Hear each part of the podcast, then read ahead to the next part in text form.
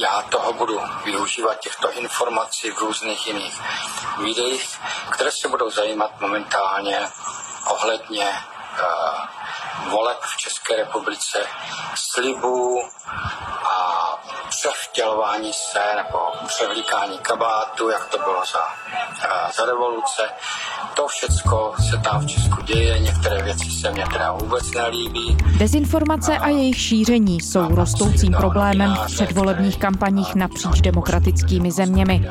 Pozornost jim věnuje Český rozhlas i v souvislosti s blížícími se parlamentními volbami v Česku. Server iRozhlas.cz popsal okolnosti vzniku a šíření jednoho konkrétního videa, které se šíří českým internetem a bere si za terč jednu z politických stran. Co se prostřednictvím tohoto příběhu dozvídáme o tom, jak se dezinformace dostávají do veřejného prostoru a kdo je do něj posílá? A jaké dopady obsah tohoto typu před volbami může mít? Je úterý 21. září, tady je Lenka Kabrhelová a Vinohradská 12, spravodajský podcast Českého rozhlasu. Martin Čtorkán, reportér serveru iRozhlas.cz. Ahoj Martine. Ahoj Lenko. Český rozhlas v rámci předvolebního vysílání tento týden věnuje pozornost soustředěně dezinformacím.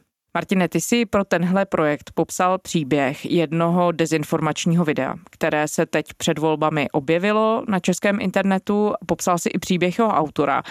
O jak důležitou věc jde z hlediska toho, když se díváme na dezinformace jako celek, kam do toho zapadá? Nejprve je potřeba to video asi nějak zjednodušeně popsat. Je pravděpodobně natočené z mobilního telefonu a podle slov autora se odehrává v Tajsku, kam se měl autor Jiří Vašátko vydat vyšetřovat případ šéfa pirátské strany Ivana Bartoše, který podle něj pašuje do Česka drogy. Já jsem přišel sem do Tajska zhruba před třema měsíci na základě uh, zjišťování okolností ohledně Bartoše. Ten nás zajímá mě osobně od té doby, co rozdával ty drogy v ulicích Prahy a věděli jsme nebo víme, že má příjem tady odsud. Ke mně se to video dostalo od jednoho kolegy, který mi ho přeposlal neschválně ne, že by tomu věřil, jako součást řetězového mailu. Zaujalo mě hlavně to, že na první pohled působí promyšleně a autenticky. My jsme někdy v té době a mezi tenkrát tím rozdáváním toho cukru a dneškem a zjistili, kdo a jak e, pracuje pro Bartoše a, a jak se k němu dostává cukr, který, se potom, který on potom rozdával v Praze a podařilo se nám zabavit jednu zásilku v hodnotě necelých 10 milionů korun. Takže bych se nedivil, kdyby tomu někdo uvěřil, tomu obsahu toho videa. Jinak bylo hojně sdílené na Facebooku, když jsem na to koukal zhruba před měsícem a půl, tak třeba ve skupině Společně jsme silnější Hradec Králové, která podle těch příspěvků brojí například proti vládním opatřením nebo proti rouškám, mělo video přes 1500 sdílení. To už ale bylo jen video videa. To znamená, že někdo natočil, jak někdo pouští video na mobilním telefonu. To původní mělo podle pirátů, kterých jsem se na to ptal, o hodně víc a mělo velký zásah. Mělo opravdu jako několik tisíc nebo desítek tisíc sdílení.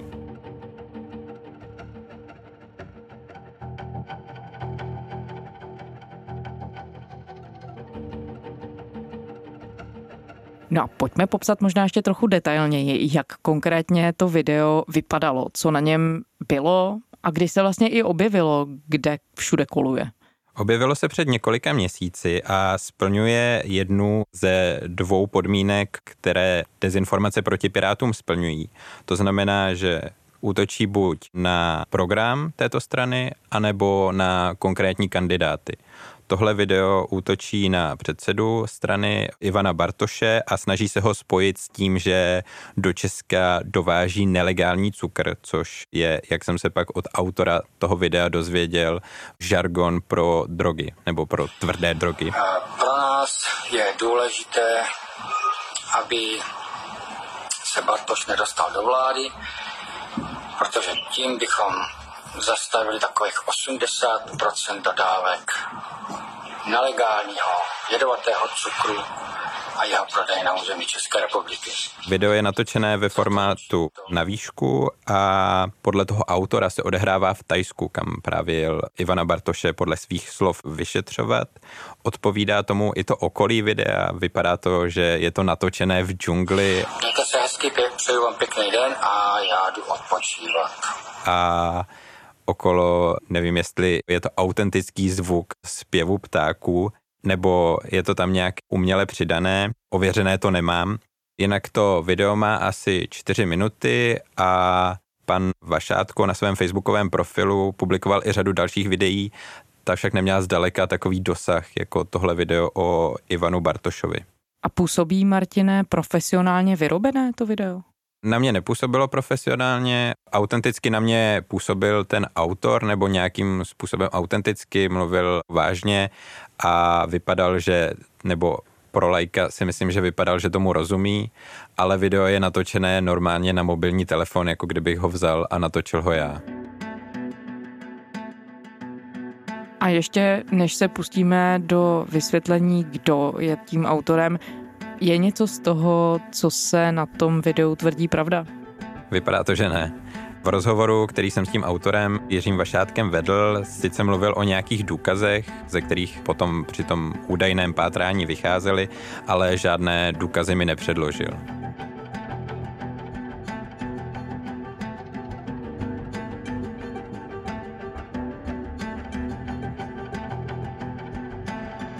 Pojďme se tedy zaměřit na tu postavu autora tohoto videa.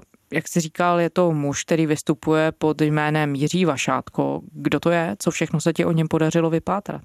Jiří Vašátko podle svého facebookového profilu pracoval ve firmě Hedva Český brokát. S tou se pojí i úplně první zmínka na internetu, kterou se mi v souvislosti s ním podařilo dohledat a to, že se v roce 1982 měl zúčastnit téměř 70 kilometrů dlouhého běhu Chotěborskem. Skončil na nějakém 50. místě. Ale aktuálně podle svých slov žije v Kanadě, kam se odstěhoval už před dlouhou dobou, je v důchodu, stále podle svých slov ale pracuje jako mezinárodní vyšetřovatel pro skupinu, kterou ale odmítl specifikovat. Já, já jenom využívám těle těch služeb, protože je můžu využívat na základě e, naší práce, minulé práce, teďka tím, že se zabývám tím, co se zabývám, ale um, já už bych měl být od ní odpojený, ale vzhledem k tomu, že dělám to, co dělám, tak, eh, tak taky pořád mám, protože několikrát zavolají, eh, odkud, odkud, je, odkud je to potřeba pro nějaké informace na základě zkušenosti, na základě minulosti, to je všecko. U české policie však nikdy nebyl, proto mě zaujalo, jak se do této mezinárodní skupiny dostal.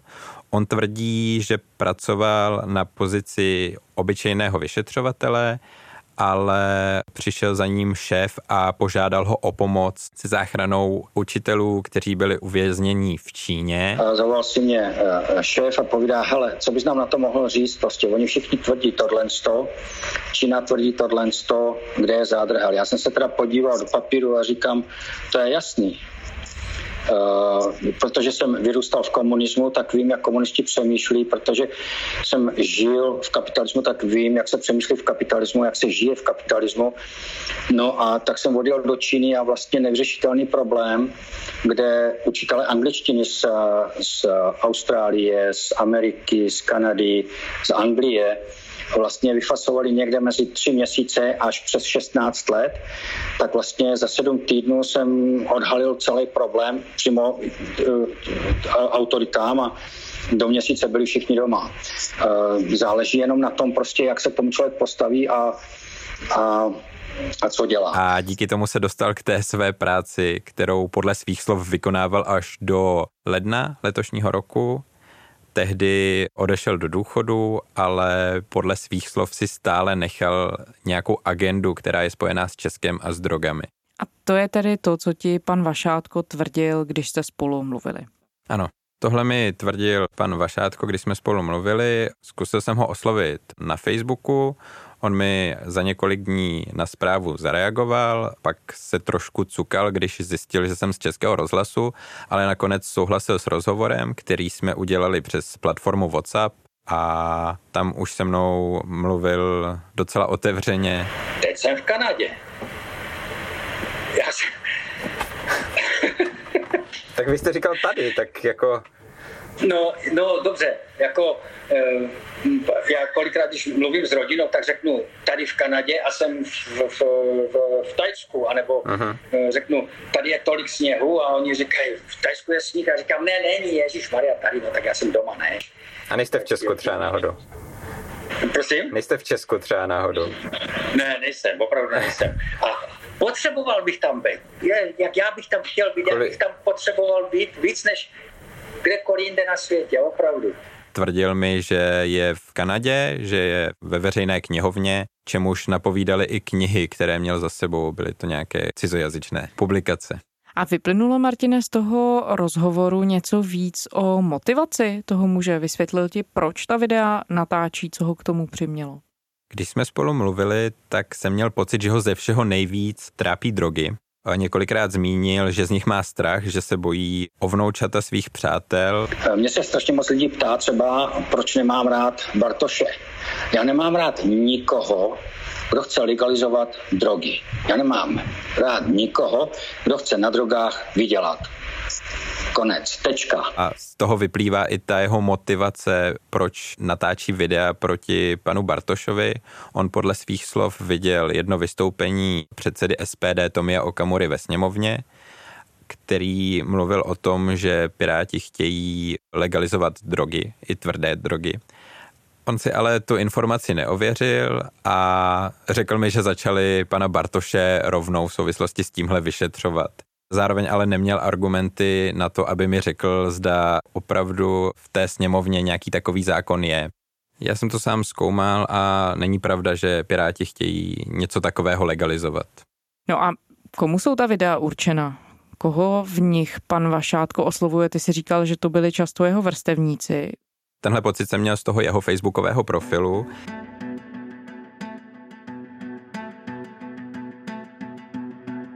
Jeho vrstevníci mu tam právě reagují, píší mu, že ho podporují, že ho mají rádi a že mu to sluší.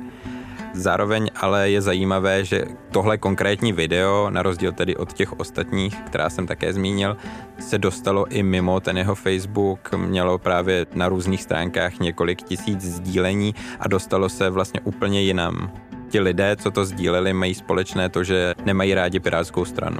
A on sám o tom mluvil? Na koho cílí nebo koho chce oslovit? To neříkal. Říkal, že chce jen zabránit tomu, aby tady 12-leté děti na ulici fetovaly.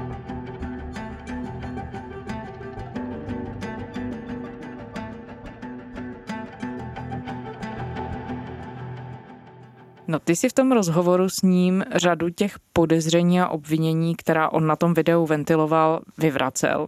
Už jsme tady o tom teď mluvili. Jak na to pan Vašátko reagoval? Předložil ti nějaké důkazy nebo argumenty, ze kterých vycházel?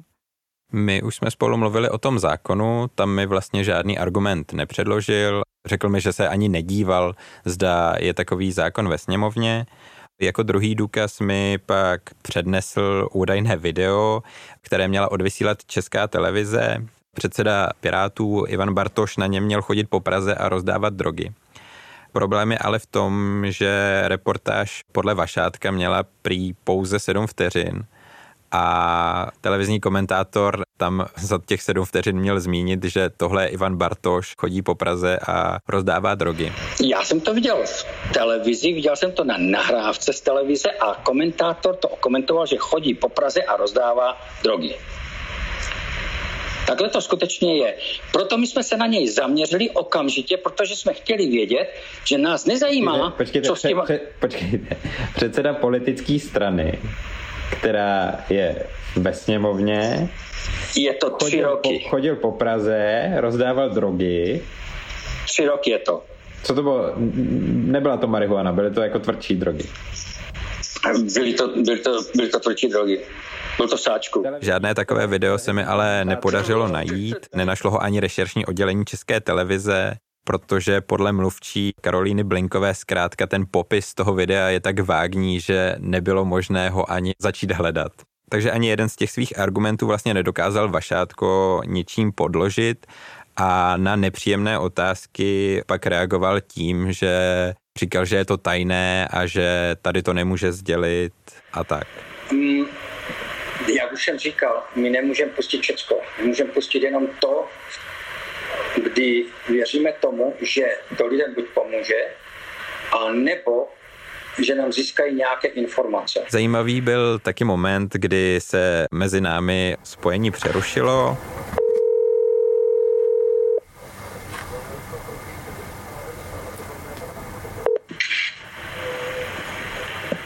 No. No, jsem tady.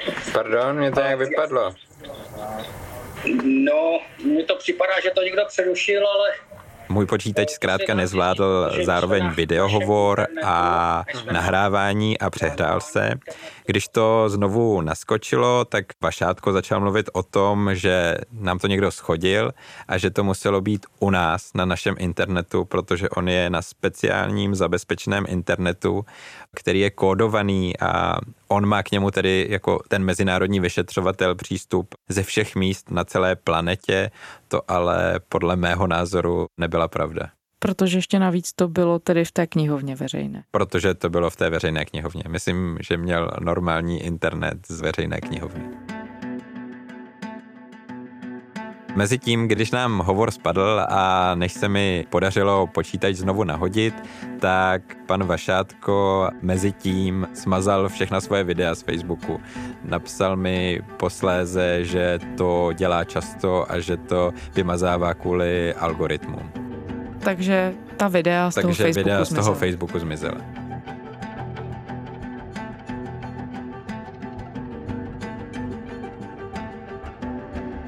Martine, ty jsi oslovil i experty na dezinformace.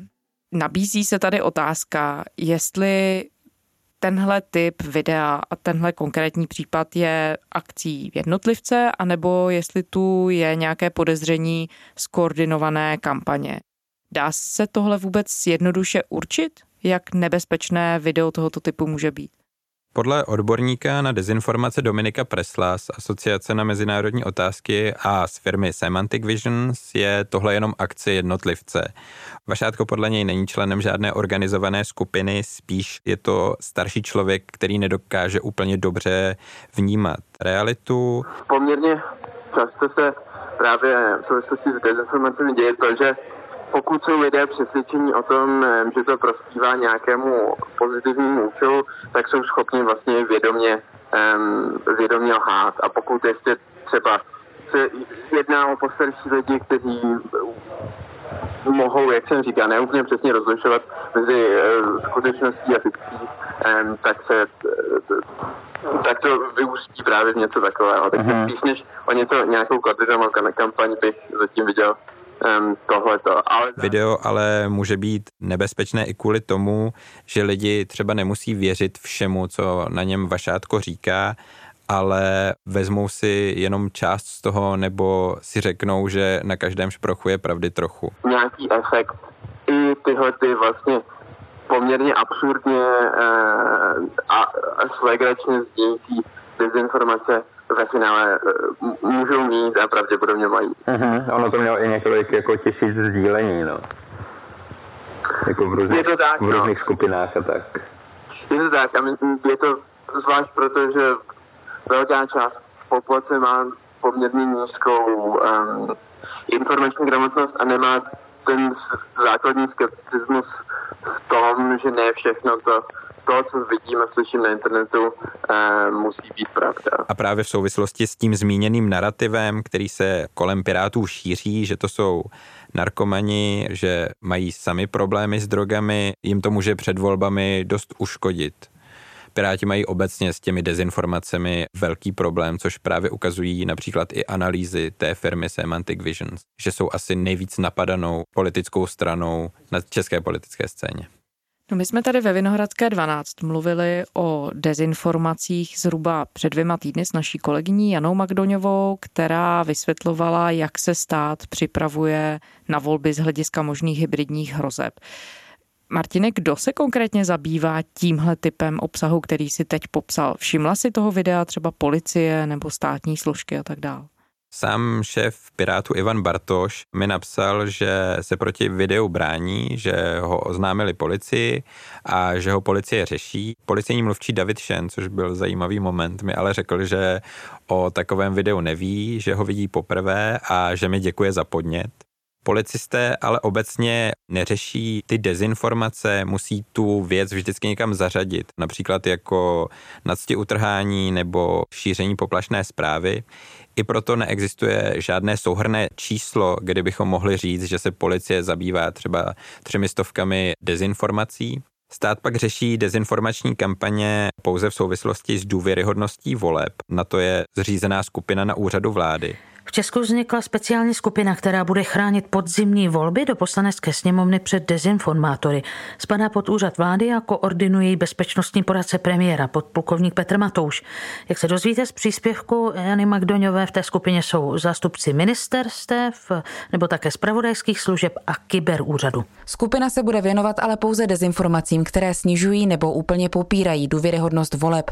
Nebude řešit dezinformace, které by se týkaly přímo stran a kandidátů do voleb upozorňuje poslanec Robert Králíček z ANO, který předsedá stále komisi pro hybridní hrozby. A samozřejmě pokud jako, jako poslanci dostaneme nějaké podněty, tak je budeme té skupině dávat, ale myslím si, že není vhodné, aby politici do toho aktivně zasahovali. Vznik skupiny pro ochranu voleb podporují i opoziční strany. Takovým typem dezinformace, který jsme spolu řešili, se v Česku zabývají hlavně neziskové organizace, jako je například Demagog. Ty ale zase řeší dezinformace hlavně z pohledu ověřování, to znamená nějakého fact-checkingu. A dá se zjistit, jaké potenciální dopady jedno video tohoto typu může tedy mít? Tohle konkrétní video viděli desetitisíce lidí a může každopádně ovlivnit jejich rozhodování před volbami. Jak už jsem řekl, nemusí úplně věřit všemu, co tam zazní, ale může je malinko znejistit a v souvislosti s dalším dezinformačním obsahem, který se třeba v souvislosti s Pirátskou stranou objevuje, je může přesvědčit k tomu, aby jí pak nehodili svůj hlas, i když třeba původně chtěli ty dezinformace v souvislosti s Pirátskou stranou se vlastně začaly objevovat ve větší míře ve chvíli, kdy stoupla její podpora a oni se s těmi dezinformacemi snaží bojovat. Asi až po volbách, ale uvidíme, jak to bylo úspěšné. Martin Štorkán, reportér serveru iRozhlas.cz. Martine, děkujeme. Díky, nashledanou. A to je z úterní Vinohradské 12 vše. Děkujeme, že posloucháte. Kdykoliv se za námi vraťte do podcastových aplikací na server iRozhlas.cz a také do aplikace Můj rozhlas. Psát nám můžete na adresu vinohradská12 zavináč rozhlas.cz To byla Lenka Kabrhelová. Těším se zítra.